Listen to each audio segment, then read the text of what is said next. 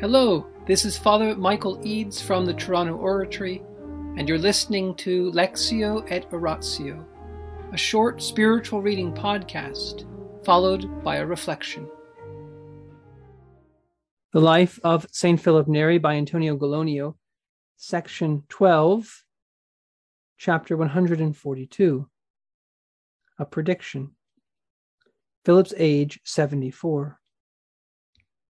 In the year 1589, both Elena Cibo and her husband Domenico Mazze were seriously ill at the same time, and Elena's mother, Tamiria, thought that they were both dying.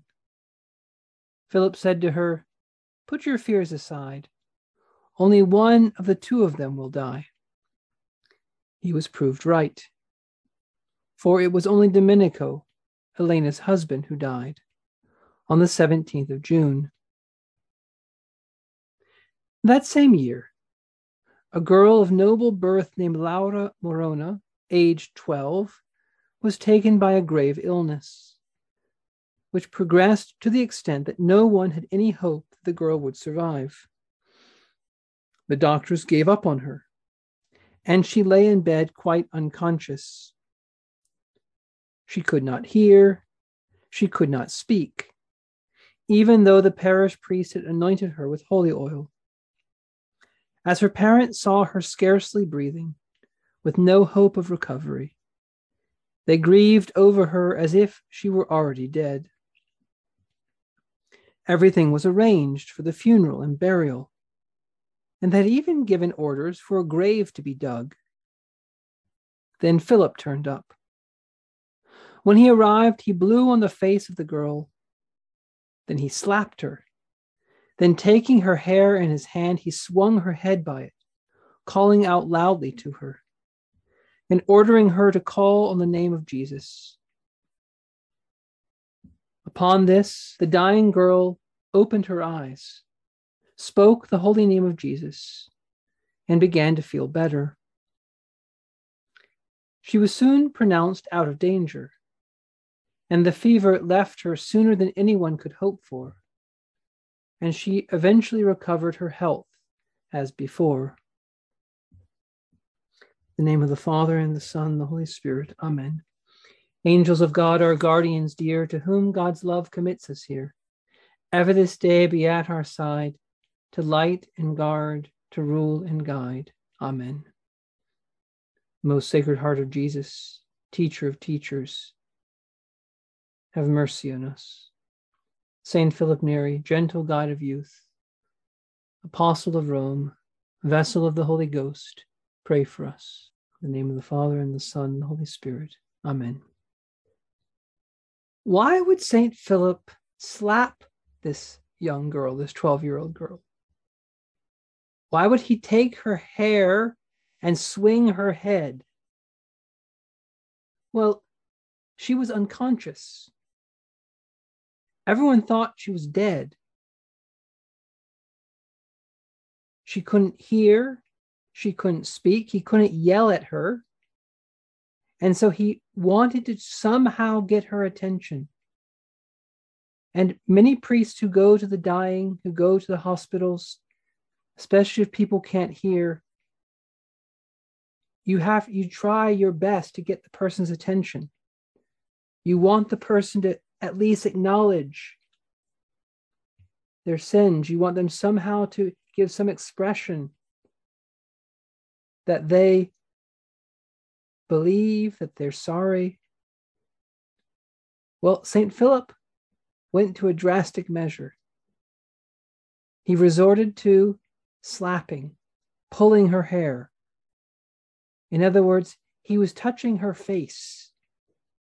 He was trying to get some reaction from her. And he got it.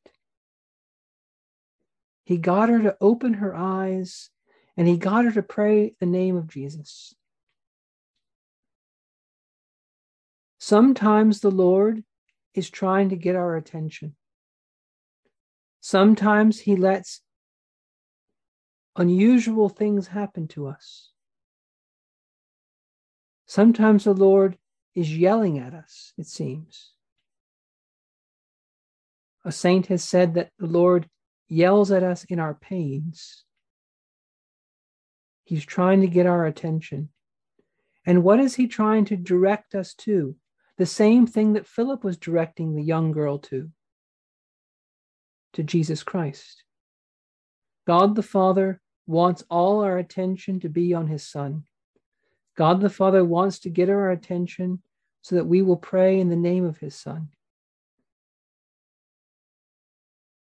But sometimes this getting our attention involves the loss of people that are very dear to us. In the first part of tonight's reading, a young wife, Elena, lost her husband. Philip knew he was going to die. Philip could have prayed. Maybe he even did pray. But he knew the Lord's will was not for Domenico to live.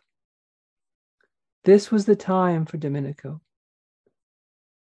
And as St. Philip would later say, we have to accept the time and circumstances of our own death and the death of those we love, knowing that it's for the best for our salvation and the salvation of those around us. We don't know what Domenico would have done later in his life. We don't know all the things that God drew out of the timing of Domenico's funeral. We don't know if Elena later got married, had children with someone else. We don't know if Elena later went to a convent. We don't know who was at the funeral of Domenico. Maybe someone had a great conversion.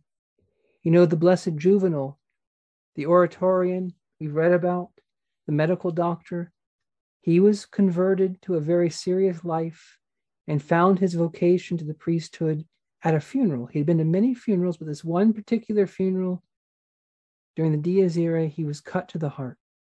And so we don't know what exactly the Lord is up to, but we know that he has a time that he knows for our death. Tonight, let us pray for the grace to accept it. And let us pray for the grace in this Advent season to wake up, to allow the Lord to get our attention so that we might live a more holy life, be more distrustful of self, more trusting in His power. We might turn more and more towards the Lord, hoping in the Lord's power. That's what Advent's about.